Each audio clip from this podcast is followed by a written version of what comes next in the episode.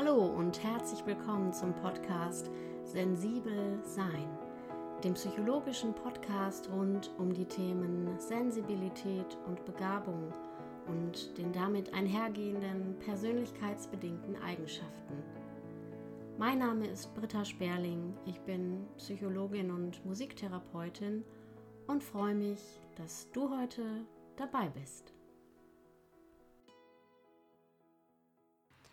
Dr. Karin Joda ist heute zu Gast und im Gespräch. Darüber freue ich mich sehr. Ähm, Karin Joda ist dem einen oder anderen bestimmt bekannt. Äh, sie ist im Netz auch sehr präsent und hat einige tolle Projekte, die auch der Öffentlichkeit zugänglich sind. Als Psychologin und Psychotherapeutin hat sie viele Jahre ihren Schwerpunkt in der Begabungsdiagnostik und ja, in der Arbeit mit hochbegabten, aber eben auch hochsensitiven Menschen gehabt. Und jetzt gab es eine berufliche Veränderung und sie spricht jetzt aus der Schweiz mit mir. Hallo Karin. Hallo Britta. Schön, dass du da bist. Eine geschätzte Kollegin mit sehr, sehr viel Erfahrung, die sehr viel Wissen weiterzugeben hat. Du bist zudem ähm, Gründerin von einem ganz tollen Projekt und seit neuestem auch Buchautorin. Herzlichen Glückwunsch an der Stelle auch nochmal zu der Veröffentlichung. Ja, vielen Dank. Und wir wollen heute so ein bisschen Rundumschlag machen. Wir schauen mal, was wir alles ins Gespräch reinkriegen an Themen, aber der Schwerpunkt soll tatsächlich auf dem Thema der Begabungsdiagnostik liegen, weil ich mhm. glaube, dass sehr viele Zuhörerinnen da auch ganz viele Fragen haben, ganz viele Fragezeichen, ganz viele Unsicherheiten und ähm, ja, wir freuen uns oder ich freue mich, dass wir einfach die Chance haben, ähm, ja, uns mit dir auszutauschen und einfach jemanden, der ja die Expertise, die Erfahrung hat, äh, mal zu befragen, was eigentlich so die größten Hürden, Schwierigkeiten, aber auch was das Wichtigste ist rund um die Frage Begabungsdiagnostik, ja, nein. Karin, ihr habt in eurem Buch ähm, das ja auch ganz toll so ähm, alphabetisch sortiert. Ihr habt quasi von A bis Z Themen zu den Bereichen Hochbegabung, Hochsensitivität gefunden, eröffnet, zeigt einfach, wie komplex, wie vernetzt, wie verschachtelt der Themenbereich ist. Und mhm. ein Unterkapitel widmet sich natürlich auch komplett der Frage nach ähm, ja, der Intelligenztestung, nach der Begabungsdiagnostik und da tauchen auch die Begriffe Sinn oder Unsinn bei auf. Mhm. Und äh, zum einen auch der Hinweis, dass bei unsachgemäßer Anwendung eben auch mehr Schaden als Nutzen entstehen kann. Genau. Jetzt denken ja viele, Begabungsdiagnostik, äh, das ist halt einfach ein Intelligenztest. Dem mhm. ist nicht so. Sondern Begabungsdiagnostik. Was fällt da eigentlich alles rein? Ja, also ich freue mich auch riesig, dass du dieses Thema rausgegriffen hast, weil das ist wirklich ein Thema, das viele ähm, unerkannt Hochbegabte beschäftigt und wie du schon gesagt hast, mit vielen Ängsten, Unsicherheiten und auch Vorurteilen behaftet ist. Die Krux bei der Begabungsdiagnostik ist, dass es eben ein mehrschichtiger äh, Prozess ist, der nicht nur den Intelligenztest abdeckt, so wie du gesagt hast. Ähm, es ist immer wichtig, einen, eine, eine Biografie des Menschen zu haben. Das heißt, zu schauen, wie hat sich dieser Mensch entwickelt. Das ist bei Kindern natürlich kürzer als bei Erwachsenen, dass man schaut, wie, ähm, welche berufliche Entwicklung hat dieser Mensch genommen, äh, welche frühen Erfahrungen hat er vielleicht, ähm, dann natürlich auch, welche Schwierigkeiten führen ihn zu dem Punkt, überhaupt eine Begabungsdiagnostik machen lassen zu wollen. Mhm.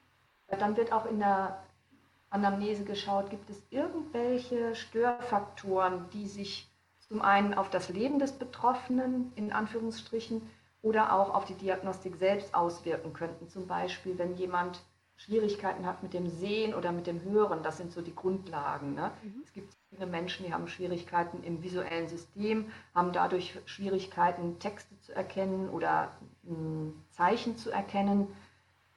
Das muss berücksichtigt werden. Auch das Thema ungeschulte Linkshändigkeit, über das haben wir auch, wenn auch recht kurz in dem Buch äh, geschrieben. Eine ungeschulte Linkshändigkeit kann sich auch nicht nur störend im normalen Leben auswirken, sondern auch störend im Rahmen der Testdiagnostik. Ist auch sehr wenig darüber bekannt, oder? Ist so mein Eindruck. Ja, es wird auch oft unterschätzt, weil man davon ausgeht, ja, ist ja kein Problem, ob man jetzt mit links oder mit rechts schreibt. Ähm, aber das hat große Auswirkungen und gerade bei der Testdiagnostik ist es für mich wichtig zu wissen, wenn das bekannt ist, vorher zu wissen, okay, da ist jemand, der ist eigentlich linkshändig, schreibt aber mit rechts, dann weiß ich zum Beispiel, okay, es ist sehr wahrscheinlich, dass dieser Mensch in der Testdiagnostik äh, Wortfindungsstörungen haben wird, äh, Blackouts sehr wahrscheinlich sind und auch eine allgemeine Unsicherheit vorhanden ist und auch auf die Neigung, so in Schachtelsätzen drumherum zu reden. Eigentliche Thema. Ist das dann etwas, was du quasi in die Interpretation der Ergebnisse hinterher mit einfließen lässt oder kannst du dann direkt auf die Aufgabenbereitstellung irgendwie einwirken oder die anders präsentieren oder wie kann man sich das vorstellen? Also wenn es vorher schon bekannt ist, dass ähm, jemand ungeschult linkshändig ist, kann ich das schon mit in die Diagnostik einbeziehen. Das heißt, ich kann ähm, entweder noch Hilfestellung geben bei der Befragung konkretere Antworten zu geben, ne, dass ich also, ich habe ja gewisse diagnostische Freiheiten bei der Testdiagnostik. Mhm. Da kann ich schon darauf eingehen, dass ich zum Beispiel mehr Zeit gebe, wenn ich merke, jemand hat eine Blockade oder dass ich sage, wir unterbrechen grundsätzlich mal äh, und machen was ganz anderes, weil meistens lösen sich die Blockaden in dem Moment, in dem man aufhört, äh, da zu insistieren.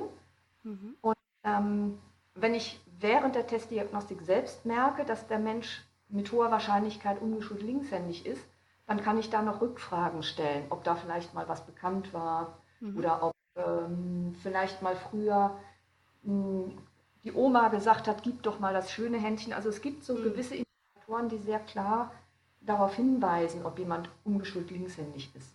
Mhm. Manchmal macht es dann auch Sinn, äh, je nachdem, wie die wie die Testdiagnostik insgesamt läuft, abzubrechen und zu sagen, ich habe den Eindruck, dass die Händigkeit so ungünstige Auswirkungen hat, dass man das als erstes mal abklären sollte. Mhm. Und äh, dass man dann einfach neu schaut, wenn die Rückschulung gelaufen ist. Das geht bei Kindern natürlich viel besser als bei Erwachsenen. Manchmal reicht es auch, wenn man das Thema mit anspricht und dann ähm, ja einfach etwas mehr Zeit gibt oder etwas mehr Formulierungsfreiheiten gibt für die Beantwortung der sprachlichen Sachen. Ja. Mhm. Ich habe häufig den Eindruck, dass dieses, ich nenne es jetzt mal etwas flapsig ausgedrückt, dieses Auseinanderfrickeln von verschiedenen Einflussfaktoren. Ich äh, spiele jetzt auch zum Beispiel auf gleichzeitig bestehende ja, ähm, psychiatrische Diagnosen, ähm, eventuell ja. auch ja, einfach sehr, sehr starke Ängste, Aufregungen vielleicht sogar in dem Bereich ähm, Autismus-Spektrum, ADHS, dieses Auseinanderfrickeln, wo was hingehört, hinkommt, dass das äh, eine fast nicht lösbare Aufgabe ist, scheint mir manchmal. Ja. ah, ja, Gott sei Dank, du würdest mir dazu stimmen. Ja, das ist in der Tat so. Also daher bin ich, äh, wenn ich die Anamnese erfasse, oft sehr dankbar über jeden Hinweis, über bestehende ja. Diagnosen ich würde die nicht per se anzweifeln, aber es ist immer interessant, okay, was hat dieser Mensch schon durchgemacht? Ne? Es gibt ja, ja viele. Und dabei auch dann zu berücksichtigen, was für eine unglaubliche ähm, Stigmatisierungsproblematik auch mit Diagnosen einhergeht, was für ähm, ja, Selbstkonzept-Ideen ähm, da auch mit einhergehen. Also unterm Strich, wie nimmt diese Person sich eigentlich seit 20, 30, 40 Jahren ihres Lebens selber wahr? Mhm. Ja. Das, und das ist meistens ähm, ein, eine sehr große Diskrepanz zwischen Selbstbild und Fremdbild. Ja. Aber Karin, was passiert? Es ist ja doch jetzt äh, ja zum jetzigen Zeitpunkt so das Übliche, dass jemand über Online, Internet, äh, ähm, Ratgeberbücher auf die Idee kommt, es könnte eine Hochbegabung hinter all meinen Schwierigkeiten stecken. Was mhm. passiert, wenn im Vorfeld sich dem schon angenähert wurde, eine ganz große Hoffnung sich aufbaut, eine Erklärung zu finden und sich das dann aber nicht bestätigt. Ist das nicht auch äh, sehr fatal für die Person? Das kommt darauf an. Also es gibt in der Tat viele unerkannt Hochbegabte, die darin ein Erklärungsmodell suchen. Und die auch jegliche andere Erklärungen zur Seite schieben, habe ich manchmal so den Eindruck.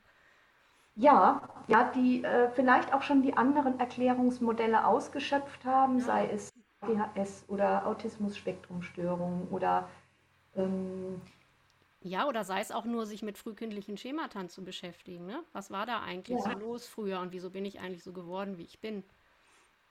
Genau, und da, genau deshalb, weil das so vielschichtig ist und so viele Störfaktoren da hineinspielen oder auch ähm, Probleme der, der bisherigen Entwicklung oder auch psychische äh, Probleme mit reinspielen können, macht es so viel Sinn, den Schwerpunkt auf die Anamnese zu legen und wirklich gründlich zu schauen, wie hat sich dieser Mensch entwickelt. Na, gibt es Vordiagnosen? Wenn ja, welche? Wie ist die Selbstwahrnehmung? Wie ist die kindliche Entwicklung? Wie ist die berufliche Entwicklung? Was sind so die typischen mh, Schwierigkeiten, die der Mensch im sozialen Gefüge oder im beruflichen immer wieder hat? Ne? Ja. Und gerade bei den Frauen, ich weiß nicht, wie es dir so geht im Coaching, aber bei den Frauen habe ich immer wieder den Eindruck, das Hochstaplergefühl ist dort extrem ausgeprägt. Diese Ja, Angst, ich mach da mal einen Haken hinter. ja, diese extreme Angst aufzufliegen und in Wirklichkeit der totale Stümper zu sein. Ja. Und erstaunlich ist, dass, dass das sehr, sehr qualifizierte Frauen sind, Unglaublich, ne? Ja. ja, bei denen man denkt, das kann doch nicht wahr sein, dass das Fremdbild und das Selbstbild so auseinandergehen. Ich habe es neulich äh, zu einer Kollegin so bezeichnet, äh, dass mir das manchmal so erscheint wie ein, wie ein fast schon fragmentiertes Selbstwertgefühl, das also, Mhm. ja, wie du eben sagst, äh, den äußeren Gegebenheiten in keinster Weise irgendwie äh, entspricht und sich dieser Druck, der dahinter steht, äh, aber dadurch noch ja, exponentiell erhöht, weil je mehr Qualifikationen ich habe, je mehr sichtbare Erfolge, desto ja, schlimmer wäre ja ein Versagen und ein, ein Nicht-Gelingen. Also ich glaube, der Leidensdruck, der dahinter steht, der ist wirklich immens und Ja, der wird halt ja einfach auch vielfach verkannt. Dieser Begriff ist wirklich da echt äh, passend, ja. ja. Und es ist ja auch tatsächlich so, dass Hochbegabung keine Störung mit Krankheitswert ist. Ja, Ne? Hochbegabung bezeichnet ja einfach diese, dieses Potenzial, dieses hohe intellektuelle Potenzial. Aber ja, natürlich können Begleitstörungen auftreten, je länger der Mensch unter diesen belastenden Bedingungen gelebt hat. Es können depressive Entwicklungen da ja. sein, es können Angststörungen da sein, bis hin zu Persönlichkeitsstörungen. Das kann alles vorhanden sein.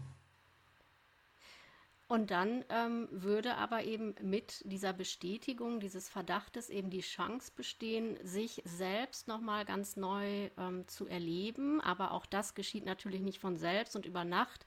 Auch da gehört dann natürlich eine gewisse, ja, Konfrontation letztendlich auch dazu, denn natürlich äh, sind nicht alle Probleme dann nach der Testung irgendwie in Luft aufgelöst. Das wäre auch eine Illusion, das zu glauben.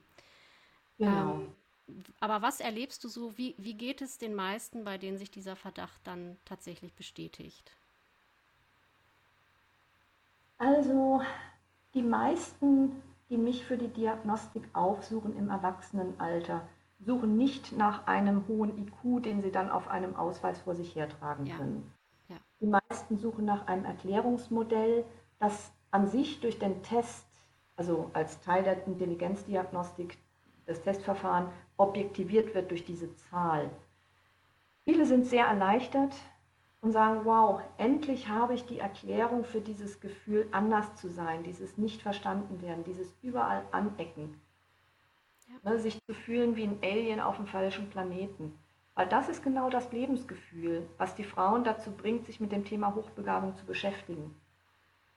Und diese Erleichterung ist oft sehr, sehr, äh, sehr, sehr groß. Und erst dann kommt das Gefühl, was mache ich jetzt damit? mhm. Das kommt Ja, und auch, was ich auch oft danach, erlebe, kommt dieses mhm. Gefühl, was mache ich jetzt damit? Wie kann ich diese, diese Fähigkeiten nutzen? Ne? Und ich sage dann immer, lassen Sie es erstmal sacken. Mhm. Jetzt geht es erstmal darum, das Ergebnis emotional zu verarbeiten. Intellektuell geht das schnell, aber emotional zu verarbeiten. absolut, ja.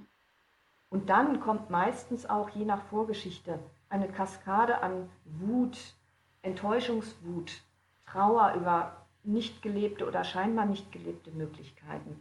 Eine Enttäuschungswut auf zum Beispiel die Eltern, die versäumt haben, das Kind zu fördern. Mhm. Ein gewisser Neid auf andere, die jetzt in allen möglichen Varianten gefördert werden. Also das ist eine Gefühlskaskade, die erstmal verarbeitet werden muss. Und erst dann kann man an sich realistisch drangehen zu sagen, so und was mache ich jetzt damit? Wie und wenn die, wenn die Person jetzt unter Umständen damit zu einem Therapeuten geht, der aber nicht in Fragen der Hochbegabung explizit äh, eine Expertise hat und der dann sagt, ja, es ist doch jetzt egal, ob sie hochbegabt sind oder nicht, das ist natürlich wirklich dann dramatisch. Ne? Das heißt, die Begleitung fehlt dann eigentlich auch, die so dringend notwendig wäre. Ne? Eine kassenfinanzierte Begleitung, eine regelmäßige Ansprechperson, die einfach bei diesem ganzen Prozess äh, der Integration dieser neuen Erkenntnisse hilft. Ne? ja. ja. Das ist so extrem wichtig, ein, ein äh, Gegenüber zu haben, was einem wirklich versteht und was möglichst selbst auch hochbegabt ist. Ja. Und oder hochsensibel. Weil der Coach, der Therapeut, der Berater, der selbst hochbegabt ist, der weiß genau und äh, spürt, wie es dem Gegenüber geht. Und versteht die Gedankensprünge, versteht äh, die Gefühlskaskaden. Und wenn jemand als Therapeut tätig ist, der nicht hochbegabt ist und auch kein Konzept darin sieht, ne? Mhm. der geht schnell dazu über zu sagen, so, das klingt wie eine narzisstische Persönlichkeitsstörung, mhm. das klingt wie eine Borderline. Borderline, mhm. ja. Also da werden ganz schlimme Diagnosen vergeben, ähm, die man dann auch mal hinterfragen darf. Ja, da habe ich mit einer anderen Kollegin mal drüber gesprochen, dass das äh, einen als Psychologen selber ähm, auch so ein bisschen von den Füßen holt, weil wir haben es ja auch par excellence gelernt, das menschliche Verhalten in diesen klinischen Kontexten zu interpretieren, zu kategorisieren. Und es ist ja selber erstmal auch ein gewisses äh, Erwachen, nenne ich es jetzt mal, zu realisieren, dass die Themen Hochsensitivität und Hochbegabung im Psychologiestudium jetzt nicht so einen Schwerpunkt irgendwie ausgemacht haben. Ne? Ja, weil es auch noch kein anerkanntes Konzept ist. Ne? Richtig. Ja. Die Hochbegabung kann man ja diagnostisch zumindest erfassen. Aber die Hochsensibilität kann man diagnostisch noch gar nicht sicher erfassen, weil es ja noch gar kein Testverfahren gibt, um genau. Hochsensibilität genau. festzustellen. Das ja, und weil das Konstrukt einfach auch ja, von empirischer Seite noch nicht wirklich äh, allumfassend irgendwie anerkannt ist. Richtig. Ja, Karin, ähm, wir haben jetzt äh, schön dargestellt, glaube ich, ähm, was so eine äh, Begabungsdiagnostik alles beinhalten sollte, warum es eben so wichtig ist, ähm, das auch fundiert anzugehen und nicht mal eben schnell in einem 20-minütigen Verfahren beim Hausarzt oder besser noch einem Online-Test zu machen. ähm, es gibt so zwei äh, klassische Dinge, glaube ich, die wir nochmal ansprechen können, wo viele Missverständnisse herrschen. Zum einen, finde ich, taucht immer wieder diese Frage auf, ja, aber was ist denn mit meinen kreativen, künstlerischen und sozioemotionalen Begabungen? Die werden doch da gar nicht erfasst. Da geht es doch nur ums Intellektuelle. Was kann man darauf antworten? Es stimmt ja, aber irgendwie auch nicht so richtig, ne? Ja, das ist richtig, denn äh, oftmals ist mit der Hochbegabung auch die hohe Kreativität verbunden. Aber nicht jeder, der kreativ ist, ist auch automatisch hochbegabt. Und bisher gibt es auch leider noch keinen Testverfahren, das Kreativität oder Musikalität erfasst. Äh, auch da komme ich zurück auf die Anamnese, auf ähm, die Beschreibung, welche Interessen hat der Mensch. Und die Kreativität erkennt man schon anhand der Interessen. Wenn sich jemand für Ästhetik, für Design, für Kunst oder auch äh, Lyrik oder so interessiert, dann sieht man schon die Interessen in Richtung Sprachästhetik oder ähm, Kreativität in, in, in der Kunst oder in der Musik. Also das muss man schon aus der, aus der Biografie des Menschen ableiten. Ähm, es gibt bisher noch kein Verfahren, wie gesagt, das diese Fähigkeiten erfasst.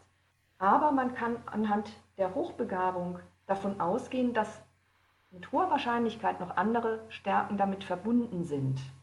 Man kann sie nicht in Zahlen fassen, weil der Intelligenztest erfasst die kognitiven Fähigkeiten. Dafür ist er gemacht und für nichts anderes. Ja, das ist und trotzdem haben wir ja auch bestimmte äh, kognitive Bereiche, die er erfasst, wie jetzt zum Beispiel schlussfolgernde Denkprozesse, induktive, deduktive Schlussfolgerungen, so eine Geschichten, die wir natürlich auch bei der Analyse von sozioemotionalen Prozessen vielleicht unterbewusst auch anwenden. Natürlich geht es da vordergründig um Gefühle, um Beziehungen, aber ähm, der zusätzlich intellektuell Begabte, der analysiert das ja auch alles permanent. Ähm, ja. so, dass ich auch so ein bisschen, das ist jetzt auch in keinster Weise irgendwas, was ich belegen kann, aber ich würde schon so ein bisschen die These in den Raum stellen, dass Menschen, die beispielsweise ja da auch besonders hoch in, in diesen Bereichen oder auch musisch, ne, wie, wie betätige ich ein Klavier, da müssen ja ganz viele mhm. kognitive Funktionen gleichzeitig ablaufen, dass diese Menschen schon auch durchaus hohe Werte auf den IQ-Skalen ähm, aufweisen. Ja, ja, das ist so. Ja. Allerdings äh, kann man diese, diese Werte in der Kreativität oder in der Musikalität nicht in Zahlen erfassen. Nicht quantifizieren. Mhm. Genau. Genau. Ja. Genau, was wird denn da genau quantifiziert? Also wenn wir mal so ein bisschen auf diese Profile ähm, zu sprechen kommen, da mal hinschauen. Es wird ja nicht nur ein Gesamtergebnis erfasst in dieser Begabungsdiagnostik, sondern es ist ja hinterher auch möglich, in Einzelbereiche zu schauen und da auch so unter ja, Schwerpunkte und Unterstärken rauszulesen. Was sind das für Untertests, Unterskalen, die da so gemacht werden? Ja, also wichtig ist, dass man weiß, man hat immer den Gesamtwert, der angibt, wie die Gesamtbegabung ausgelegt wird. Also wenn zum Beispiel ein Mensch einen Gesamt-IQ von 120 hat, mhm. dann zählt er zu den deutlich überdurchschnittlich begabten Menschen. Und ab diesen 120 sind erfahrungsgemäß auch die typischen Anzeichen der Hochbegabung erkennbar. Formal ist die Hochbegabung, die allgemeine, natürlich erst ab dem IQ von 130 gegeben. Innerhalb dieses Gesamt-IQ zeigen sich eben diese Begabungsschwerpunkte und was in, innerhalb der, der, der kognitiven Intelligenztests erfasst werden kann, ist zum einen der Bereich Sprache, Sprachverständnis und Sprachausdruck. Das heißt, welchen Zugang hat der Mensch zu den Bereichen Sprache. Das ist ein wichtiger Part, weil aus Sprache kann man auch ähm, eine gewisse Sensibilität ableiten. Also häufig ist in Verbindung mit Sprachbegabung auch eine sensitive Begabung vorhanden. Das sind Erfahrungswerte auch nicht wissenschaftlich validiert, aber oft sind Menschen, die einen hohen Zugang zu Sprache haben, auch sehr sensibel und auch sozioemotional begabt. Ja, das finde ich auch beobachtbar, ja. Man hat auch den, das logische Denkvermögen, das ist sehr weit beschrieben als ähm, ja, die Fähigkeit, allgemeine Zusammenhänge zu erfassen, Schlussfolgerungen zu ziehen. Aber innerhalb des logischen Denkens kann man noch genauer differenzieren zwischen dem schlussfolgernden Denken, also solch, solche Wenn-Dann-Beziehungen aufzuzeigen, mhm. äh, dann das visuell-räumliche Vorstellungsvermögen. Das gibt übrigens auch Hinweise auf Kreativität, und auch auf den Lerntypus, ah. meine Erfahrung. Also Menschen, die sehr hohes visuell-räumliches Vorstellungsvermögen haben, die sind auch oft sehr kreativ und mh, hm, vom Lerntypus her oft visuell geprägt. Das heißt, die brauchen, kommt, dieser Begriff Bilderdenker kommt da wahrscheinlich ins Spiel. Ne? Der Bilderdenker, der klassische Bilderdenker. Und das erklärt ja auch, warum Hochbegabte per se so schnell denken und oft auch so schnell sprechen weil die denken in Bildern. Und hochgradig ja, und, assoziativ, ne? Ja. Ja, genau. So, und neben dem logischen äh, Denkvermögen hat man auch noch äh, das mathematische Verständnis. Mit dem Verfahren, mit dem ich arbeite, das ist die WISE 4, das ist ein sehr ähm, komplexes Verfahren, was auch sehr gut für die Online-Diagnostik geeignet ist als Individualdiagnostikverfahren. Mhm.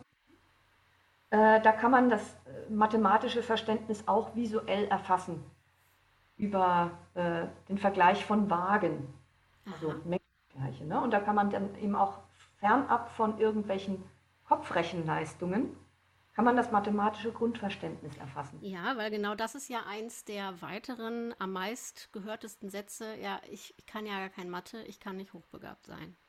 Genau, genau.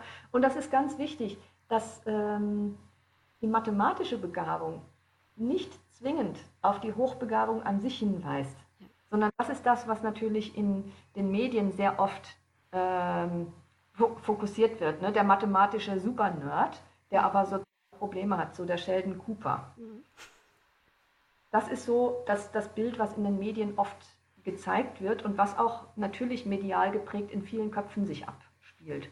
Ach, ich kann doch nicht hochbegabt sein, ich kann ja kein Mathe. Und das einfach. Heißt, man muss im Grunde auch erstmal sich mit seinen ganzen eigenen Vorurteilen ja auch konfrontieren, ne? Ja. Ja.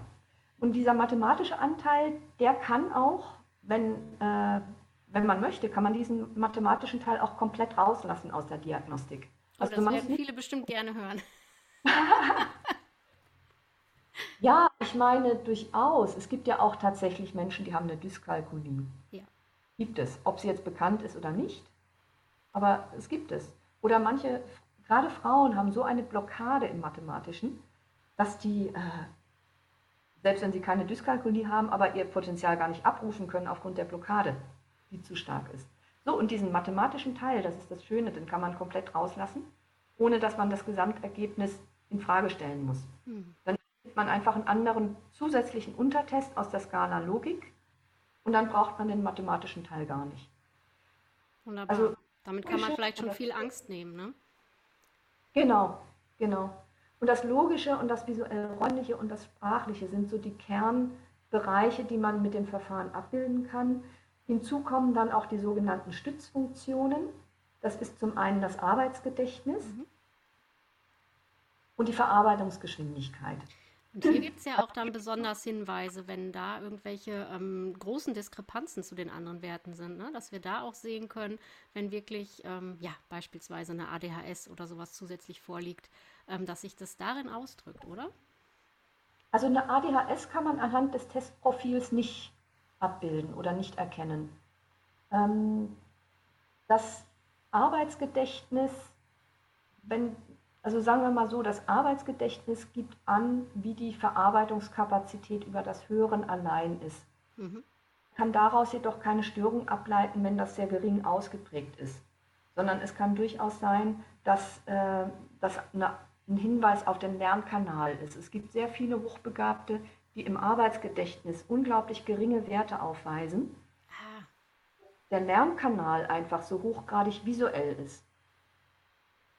Guck mal, die können sich also gar nicht so viel merken im Sinne von äh, erinnern, ja? Genau, das gibt auch einen, einen Hinweis auf ähm, Auswendiglernen. Viele Hochbegabte haben Schwierigkeiten, auswendig zu lernen. Vor allen Dingen, wenn, wenn die Information keinen Sinn ergibt und das Gehirn keinen Anker findet für die Information. Also simple Zahlenreihen auswendig lernen. Das war in der Schule schon wie Gedichte auswendig lernen oder irgendwelche Fakten auswendig lernen, die persönlich keinen Sinn ergeben. Diese Fähigkeit ist bei Hochbegabten oft sehr gering ausgeprägt und das findet sich sehr, sehr oft in den Testprofilen.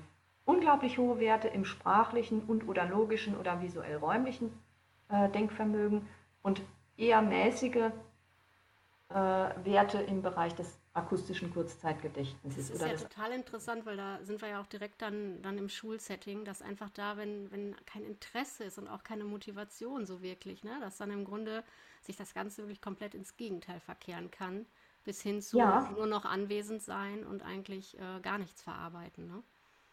Richtig. Dramatisch, und das geht, ja äh, gerade bei, bei Kinderärzten, ich möchte keinem Kinderarzt zu nahe treten, aber leider wird in der Diagnostik bei Kindern ähm, dieses Arbeitsgedächtnis fehlinterpretiert als Hinweis auf eine ADHS.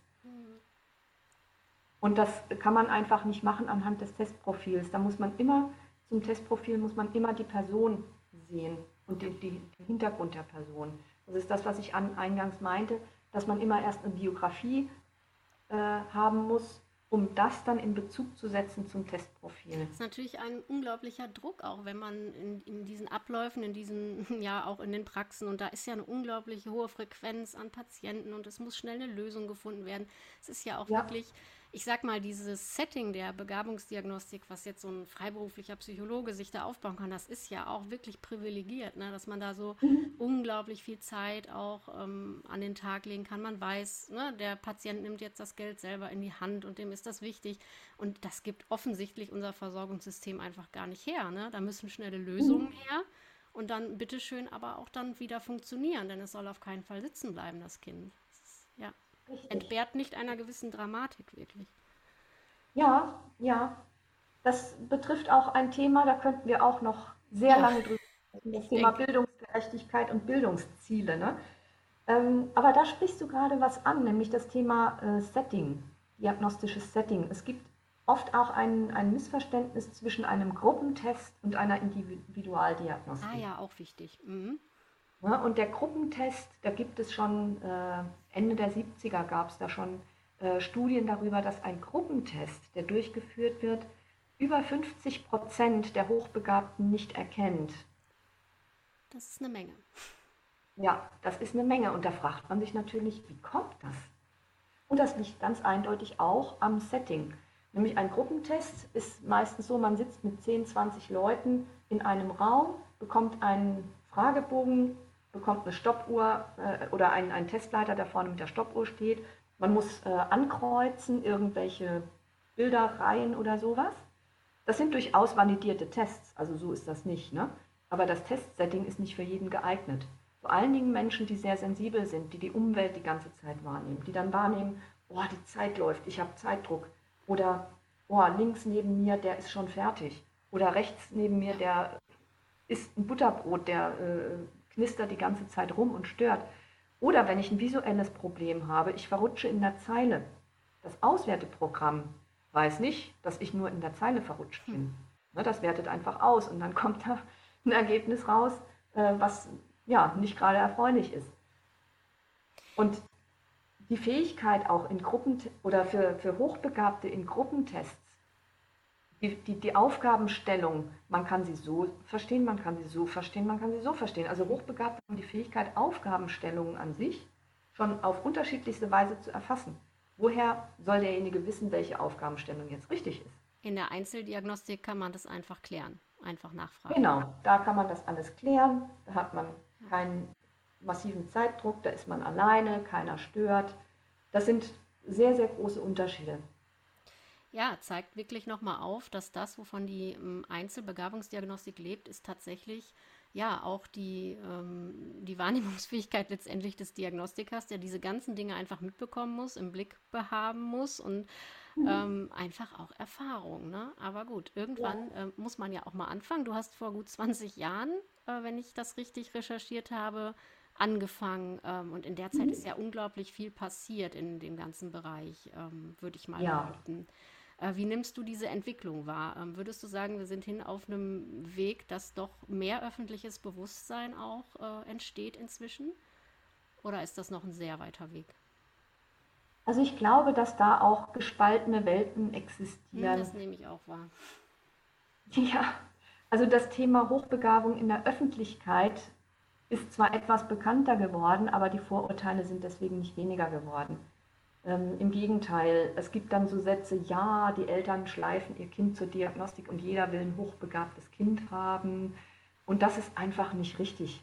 Ne, die Eltern, ich kenne kaum Eltern, die ein hochbegabtes Kind haben möchten, sondern die möchten einfach ein glückliches Kind und möchten wissen, wie sie das Kind adäquat fördern können.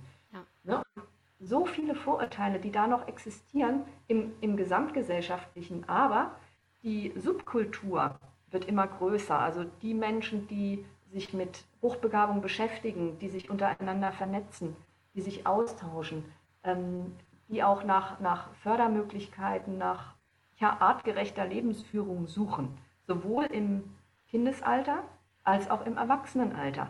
Eine Hochbegabte haben nun mal andere Interessen, andere Anforderungen an ihr Berufsleben, auch an das Privatleben. Ähm, und das, das muss natürlich alles berücksichtigt werden. Und das Bewusstsein der Menschen nimmt da schon zu, meiner Meinung nach. Ja, und eine weitere starke Diskrepanz nimmt man ja auch wirklich in, ja, in, in dem Bereich Experten, Erfahrungswissen, sag ich mal. Ihr schreibt das auch quasi direkt als Einleitung eures Buches. Und ähm, tatsächlich dem, was irgendwie so, ja, Stand der Empirie, ähm, irgendwie studienbasiert, sag ich mal, der Stand ist, wenn man auf dieses, diesen Punkt des Andersseins, der Persönlichkeitsunterschiede schaut. Ne? Wir haben einfach de facto äh, von, von der Studienlage daher keine Beweise oder Belege. Ne? Also es ist nach wie vor mhm. so, wenn, wenn beispielsweise diese Big Five, also die großen Persönlichkeitsmerkmale, äh, da empirisch verglichen werden, gibt es eben einen Punkt, der wirklich eine Unterscheidung offenlegt, dass Hochbegabte eben offener sind und ja, neugieriger mhm. für Neues. Aber in allen anderen Bereichen ähm, ja, der Persönlichkeitsmerkmale gibt es keine empirisch nachweisbaren großartigen Unterschiede. Und die Erfahrung aus der Praxis ist einfach eine komplett andere. Und ich nehme mhm. das in fast keinem psychologischen Teilgebiet so stark wahr, diesen Unterschied. Ähm, und frage mich, ähm, wie kann man da wissenschaftstreu bleiben, sag ich mal, ähm, ohne davor die Augen zu verschließen. Das ist schon äh, auch ein innerer Konflikt irgendwie. Ja, weißt du, was ich, ich glaube, meine? Ja, ich, ich weiß genau, was du meinst. Und das ist auch genau, warum wir uns in, in unserem Buch äh, dazu entschlossen haben, äh, diese empirischen wissenschaftlichen Themen etwas außen vor zu lassen und uns auf die Definition zu be beschränken, die, die wir aus der Erfahrung ähm, äh, ja, als relevant für relevant be befunden haben. Darf ich die einmal zitieren? Ich habe ja, mir gerne. ausgeschrieben. Ähm, ihr beschreibt das so, dass Hochbegabung sich in speziellen Persönlichkeitsmerkmalen äußern, die auffallend häufig bei verkannten und erkannten Hochbegabten sowohl Kindern, Jugendlichen und Erwachsenen auftreten. Eine Hochbegabung betrifft die ganze Persönlichkeit. Sie macht sich nicht nur intellektuell, sondern auch emotional, sozial und ökologisch bemerkbar. Letzteres bedeutet, unter welchen Rahmenbedingungen und in welcher Infrastruktur und Kultur jemand lebt. Zusätzlich fallen Hochsensibilität, Kreativität und Neugier auf. Oder in Anlehnung an Brackmann schneller und mehr denken, mehr vernetzt denken und kombinieren, mehr beobachten und wahrnehmen, mehr fühlen und spüren, mehr handeln und agieren. Selbst in eurer Definition fällt der Name Brackmann, also es ist ja eigentlich so ähm, dieser Gedankenstrom oder dieses, diese Sicht auf die Dinge, denen auch äh, James T. Webb in seinen Werken folgt. Das ist ähm, etwas, was so aufeinander aufbaut. Und ich finde mhm. das eine sehr schöne, an der Erfahrung angelegte Definition. Ja, wunderbar. Ja. Danke. Diese Definition äh, trifft natürlich auch auf äh, Kritik und Widerstände. Ja, aber weißt du, man muss sich in man muss sich auch mal positionieren und auch mal die Dinge so definieren, wie sie in der Praxis sich zeigen. Ne? Und es gibt ja hunderte von Definitionen über Intelligenz und was das ist. Und da muss man auch aufpassen, dass man nicht über Äpfel und Birnen spricht, sondern einfach mal eine Definition als Arbeitshypothese nehmen und daraus dann den Rest ableiten. Ja, und die Hauptkritik ist ja meistens, dass Autoren von solchen populärwissenschaftlichen Büchern sich quasi ihr eigenes Bild zurechtlegen. Ne? Mhm. Ist, ja. Da sind wir wirklich in zwei verschiedenen Welten irgendwie unterwegs. Ich versuche nach wie vor beide irgendwie in mir zu vereinen. Das ist eine sehr große Herausforderung. Ja. Und genau ja. das versuchst du ja auch anzubieten, indem du das Angebot machst, dass sich Menschen austauschen können. Du hast ein eigenes Unternehmen nochmal gegründet, ein Netzwerk, ähm, das du als Netzwerk für Hochbegabung und Neurodiversität bezeichnest. Ähm, Finde ich prima, dass du diesen Begriff der Neurodiversität da auch reinbringst. Öffnet das Ganze natürlich auch nochmal sehr. Ähm, das war dir wahrscheinlich besonders wichtig. Also da hast du wahrscheinlich ähm, dir im Vorfeld viele Gedanken drüber gemacht, könnte ich mir vorstellen.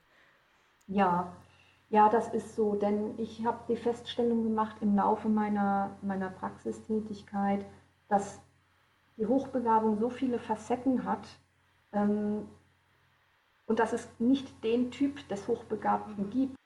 So viele Kombinationen mit Hochsensibilität, mit Hochkreativität, ähm, mit der umgeschulten Linkshändigkeit, mit äh, Synästhesien, mit Autismus-Spektrum. Also das sind so viele Eigenschaften und Facetten, die noch damit verbunden sein können, dass nur Hochbegabung allein das meiner Meinung nach nicht abdeckt. Ja. Und das Prinzip, was, was hinter der Idee steckt, ist einfach, sich auszutauschen, sich zu verbinden. Das ist ja im Grunde ein sehr alter Gedanke, ne? Im Grunde so ja. äh, ein bisschen plump gesagt, äh, Selbsthilfegruppengedanke. Aber, das schreibt ihr auch immer wieder in dem Buch, das kann ich auch nur unterschreiben aus der Erfahrung, die ich bisher machen durfte, dieser Effekt eben, ähm, sich da austauschen zu können, sich ähm, gesehen, verstanden zu fühlen, der alleine bewirkt so viel im Selbsterleben, im Selbstwirksamkeitserleben, dass ich manchmal dann auch so denke, ja, da, alleine dafür äh, ist es eigentlich schon, hat es eben diese Daseinsberechtigung. Es ist einfach egal, äh, was für Kritiken vielleicht kommen. Ähm, es ist was Gutes. Es tut den Menschen gut. Ja, also was ich aus meiner Psychotherapieausbildung noch äh, mitgenommen habe, ist vor allen Dingen der Satz meines Supervisors, Beziehung ist das Wichtigste im Leben. Und Beziehung ist so wichtig, gerade für Hochbegabte, die oft so negative Beziehungserfahrungen machen mussten. Allein diese, diese Schnelligkeit in der Auffassungsgabe oder bei Teamsitzungen sofort die Lösung zu sehen, die werden sofort abgebügelt. Mhm. Ja, und die Beziehungserfahrungen, diese negativen Beziehungserfahrungen, die haben natürlich einen massiven Einfluss auf das Selbstwertgefühl. Und durch Clever People äh, haben die Menschen die Möglichkeit, sich mal auf Augenhöhe auszutauschen, sich verstanden zu fühlen, nicht dauernd erklären zu müssen. Und ähm, ja, wichtig ist eben auch, dass bei Clever People nur echte Menschen auf der Plattform sind. Man hat natürlich andere große Big Tech-Plattformen, ich möchte jetzt keine Namen nennen, äh, bei denen Tausende von Menschen in einer Gruppe sind. Ja. Aber man hat keine Garantie dafür, sind das echte Menschen sind das Doppelprofile, Fake-Profile? Wer ist denn da überhaupt? Ne? Ja, du sprichst den äh, Punkt des geschützten Rahmens einfach an. Ne? Richtig. Der geschützte Rahmen auch hinsichtlich der Daten. Ja. Auf Clever People gibt es kein Tracking, das Daten verkauft.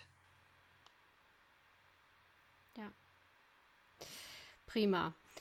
Karin, ich äh, werde das alles, äh, die ganzen Informationen natürlich auch unter den Podcast packen, dass man direkt da ähm, drüber hingelangen kann. Und ähm, ja, dann gehe ich mal davon aus, darf man sich auch wahrscheinlich jederzeit bei dir melden. Mhm. Und ähm, für den einen oder anderen ist vielleicht gerade die Option einer Online-Diagnostik auch nochmal ganz interessant. Und du, ich habe hier auf meinem Zettel noch so viele Stichpunkte stehen, die ich gern mit dir angesprochen hätte. Ähm, ich glaube aber, wir verschieben das. Ja, ich glaube auch, Britta. Hast du ein Schlusswort oder ist dir zum Schluss noch etwas besonders, äh, liegt dir noch was auf dem Herzen, das du gerne noch einbringen möchtest? Ja, also ich finde es große Klasse, dass du mit dem Podcast auch äh, im Rahmen der Begabungsdiagnostik etwas aufräumen möchtest. Und vielleicht macht dieser Podcast auch Mut, sich ähm, ja, dem Thema mehr zu stellen. Man muss sich aber darüber klar sein, mit der Diagnose Hochbegabung beginnt die eigentliche Arbeit erst. Ne? Deswegen ist es wichtig, dass man auch einen Zeitpunkt für die Diagnostik wählt, an dem man weiß, okay, ich bin bereit, mit dieser neuen Erkenntnis umzugehen und ich bin bereit, auch danach die Zeit in die Hand zu nehmen, mich damit zu beschäftigen und was zu verändern. Ja.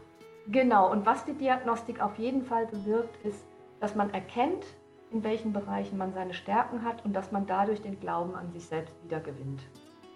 Was für ein schönes Schlusswort. Herzlichen Dank für deinen Besuch. Mach's gut, liebe Karin. Ja. Liebe Grüße in die Schweiz. Danke dir, Britta.